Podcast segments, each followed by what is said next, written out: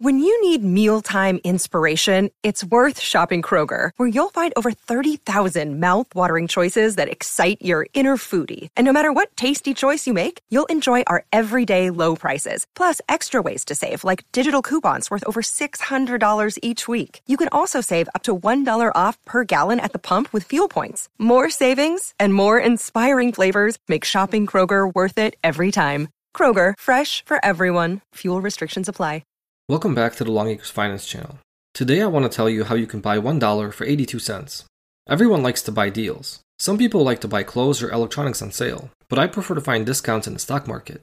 This bargain opportunity is not risk-free, because investing inherently carries risk. And naturally, if the return potential is high, the risk is typically high, but not always. I believe this 82 cent on a dollar opportunity is a low-risk bet, so hear me out fully before you pass judgment. What I am talking about here is a little merger arbitrage on the Microsoft acquisition of Activision Blizzard.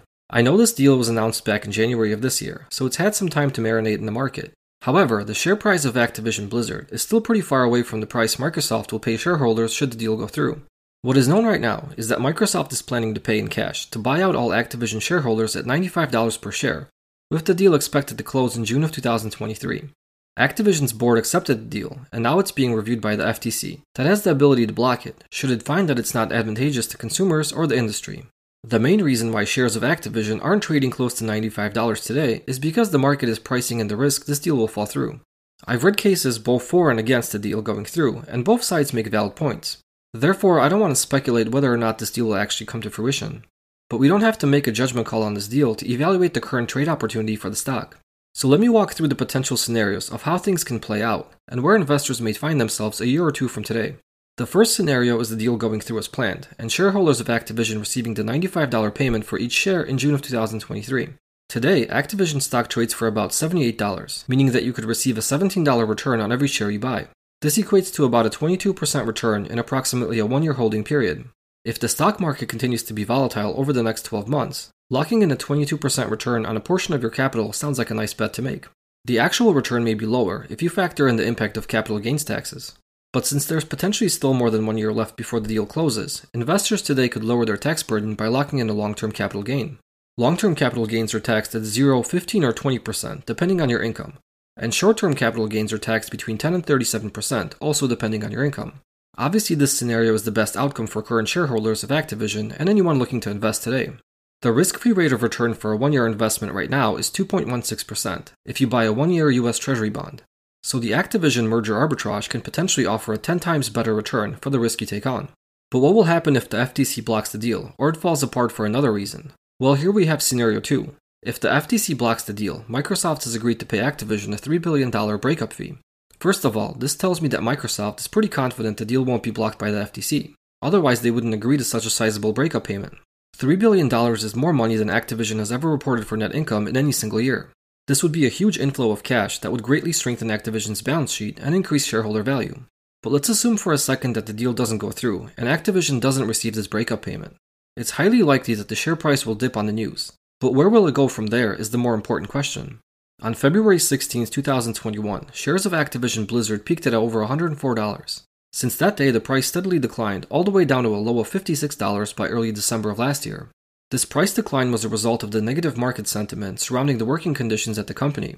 There have been countless cases of unsafe working conditions and sexual harassment filed against the company, and apparently the CEO was well aware of the issue for a long time. Obviously, this is a horrible situation and position for the company. However, I believe it should have little impact on its long-term financial position.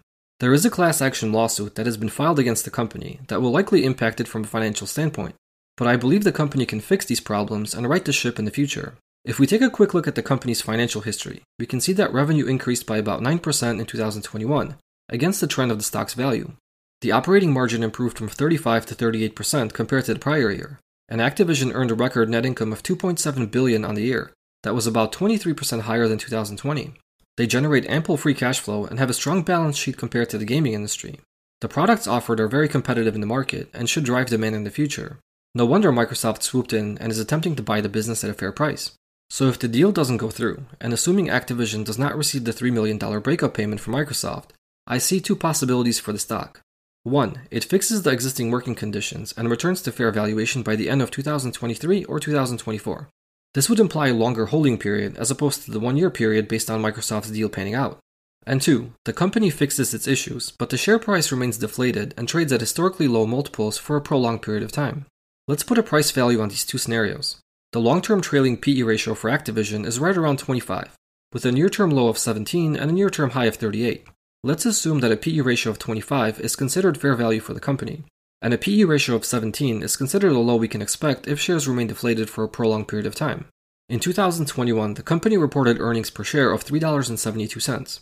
At a fair PE ratio of 25, this implies a fair share price of $93. That is higher than the price the stock trades for today. At the low PE ratio of 17, the price would be $63.24, which is where the stock traded near the end of last year. The forecasted earnings per share for 2022 are $2.91, so the company is expected to see a decrease in earnings of about 22%. This would place the share price between $72.75 at fair value and $49.47 at the low PE range. If we jump out to next year, the earnings per share forecast for 2023 is $3.91. So at year-end 2023, if the stock returns to fair value and hits this forecast, it should trade for $97.75, which would be 25.32% higher than the $78 share price we have today. And at the low PE range, the share price would be $66.47, which would be a 14.78% loss from the $78 share price today. If we zoom out another year, the earnings per share are forecast to be $4.21 in 2024. This would give us a fair price of $105.25 or a low price of $71.57, and a return range between a gain of 35% and a loss of 8%. So let me put this all together, side by side, so it's easier to digest. I have a total of 5 outcomes from this investment opportunity. Number 1 is the deal goes through, and you receive a 21% return after a 1-year holding period. Number 2 is the deal falls through, but the share price of Activision recovers by year-end 2023, and you receive a 25% return after a 1.5-year holding period. Number 3 is the deal falls through, and it takes longer for the share price to recover, so you have to wait till year-end 2024. Here you would receive a 35% return after a 2.5-year holding period. Number 4, the deal falls through and the share price continues to trade at historically low multiples. Here, by year-end 2023, you would have a 15% loss. Number 5, the deal falls through, and the share price trades at historically low multiples through year-end 2024. Here you would have an 8% loss after 2.5 years. The $3 billion breakup payment would benefit scenarios 2 through 5 by a considerable amount. In terms of annualized returns, scenario 1 is the best, as you would get the highest annualized return of about 21%. In scenario 2, you would get a 16% annualized return and 12% for scenario 3. Scenarios 4 and 5 would see annualized losses of 10 and 3% respectively. Now, I did mention that I don't want to speculate on whether or not the deal will go through, but if I had to take a guess, I would put the likelihood at 50% today. And I would say the chances of scenario 2 playing out are 25% and 20% for scenario number 3. I really think the stock should recover fairly quickly should this deal fall apart. And I believe the likelihood that shares will continue to trade at historically low multiples 2 years from today is very low. Let's call it 5%. I personally have about $1,700 invested in Activision stock, most of which I purchased prior to the deal announcement. My cost basis is $72.06 per share, so a little lower than where the stock trades today.